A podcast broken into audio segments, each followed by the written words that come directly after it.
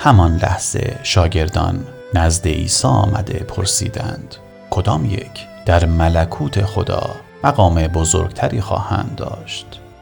عیسی طفل کوچکی را صدا زد و او را به میان شاگردان آورد و گفت تا از گناهانتان دست نکشید و به سوی خدا باز نگردید و مانند بچه های کوچک نشوید هرگز نخواهید توانست وارد ملکوت خدا گردید. پس هر که خود را مانند این بچه کوچک فروتن سازد در ملکوت خداوند بزرگترین خواهد بود. و هر که به خاطر من خدمتی به این بچه ها بکند در واقع به من خدمت کرده است. ولی اگر کسی باعث شود یکی از این بچه های کوچک که به من ایمان دارند ایمان خود را از دست بدهد بهتر است آن شخص سنگ آسیابی به گردن خود ببندد. و خود را به قعر دریا بیاندازد وای به حال این دنیا که باعث می شود مردم ایمانشان را از دست بدهند.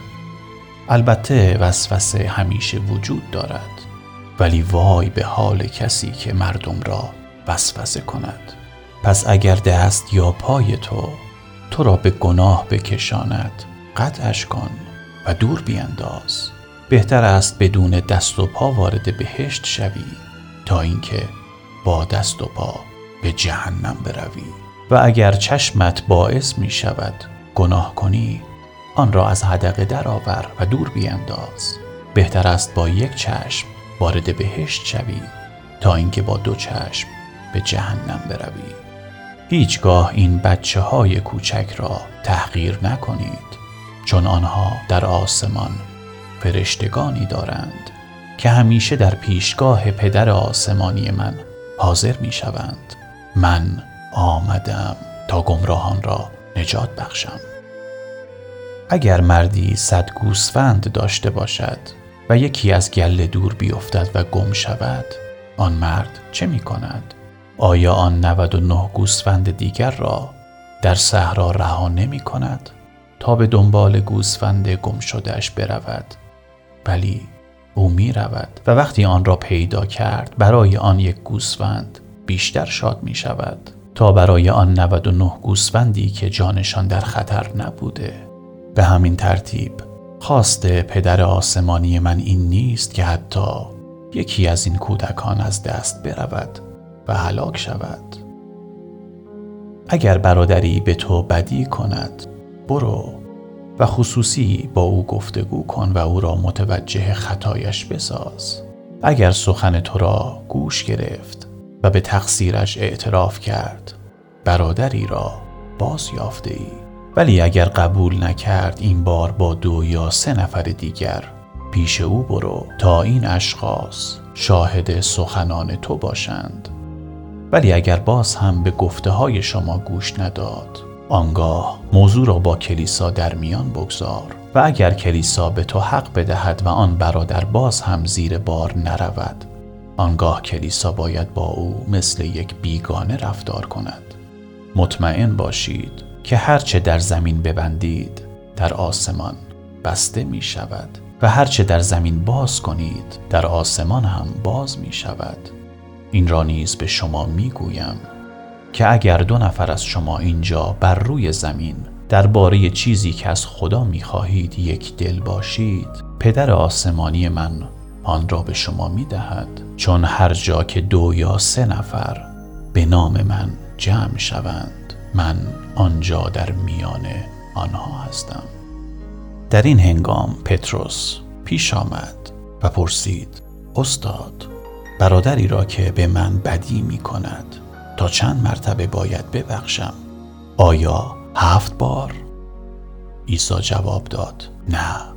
هفتاد مرتبه هفت بار. وقایع ملکوت خداوند مانند ماجرای آن پادشاهی است که تصمیم گرفته حسابهای خود را تصفیه کند. در جریان این کار یکی از بدهکاران را به دربار آوردند.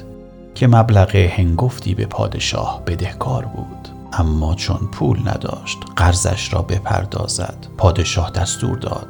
در مقابل قرضش او را با زن و فرزندان و تمام داراییش بفروشند. ولی آن مرد بر پاهای پادشاه افتاد و التماس کرد و گفت ای پادشاه استدعا دارم به من مهلت بدهید تا همه قرضم را تا به آخر تقدیم کنم. پادشاه دلش به حال او سوخت. پس او را آزاد کرد و قرضش را بخشید. ولی وقتی این بدهکار از دربار پادشاه بیرون آمد فوری به سراغ همکارش رفت که فقط مقداری از او طلب داشت. پس گلوی او را فشرد و گفت زود باش پولم را بده. بدهکار بر پاهای او افتاد و التماس کرد. خواهش می کنم مهلتی به من بده. تا تمام قرضت را پس بدهم. اما طلبکار راضی نشد. او را به زندان انداخت تا پولش را تمام و کمال بپردازد. وقتی دوستان این شخص ماجرا را شنیدند بسیار اندوهگین شدند. به حضور پادشاه رفته تمام جریان را به عرض او رساندند. پادشاه بلافاصله آن مرد را خواست. و به او گفت ای ظالم بدجنس من به خواهش تو آن قرض کلان را بخشیدم. آیا حقش نبود تو هم به این همکارت رحم می کردی؟ همانطور که من به تو رحم کردم. پادشاه بسیار غضبناک شد و دستور داد او را به زندان بیاندازند و شکنجه دهند و تا دینار آخر قرضش را نپرداخته آزادش نکنند. بله و این چنین پدر آسمانی من با شما رفتار می کند. اگر شما برادرتان را از ته دل نبخشید.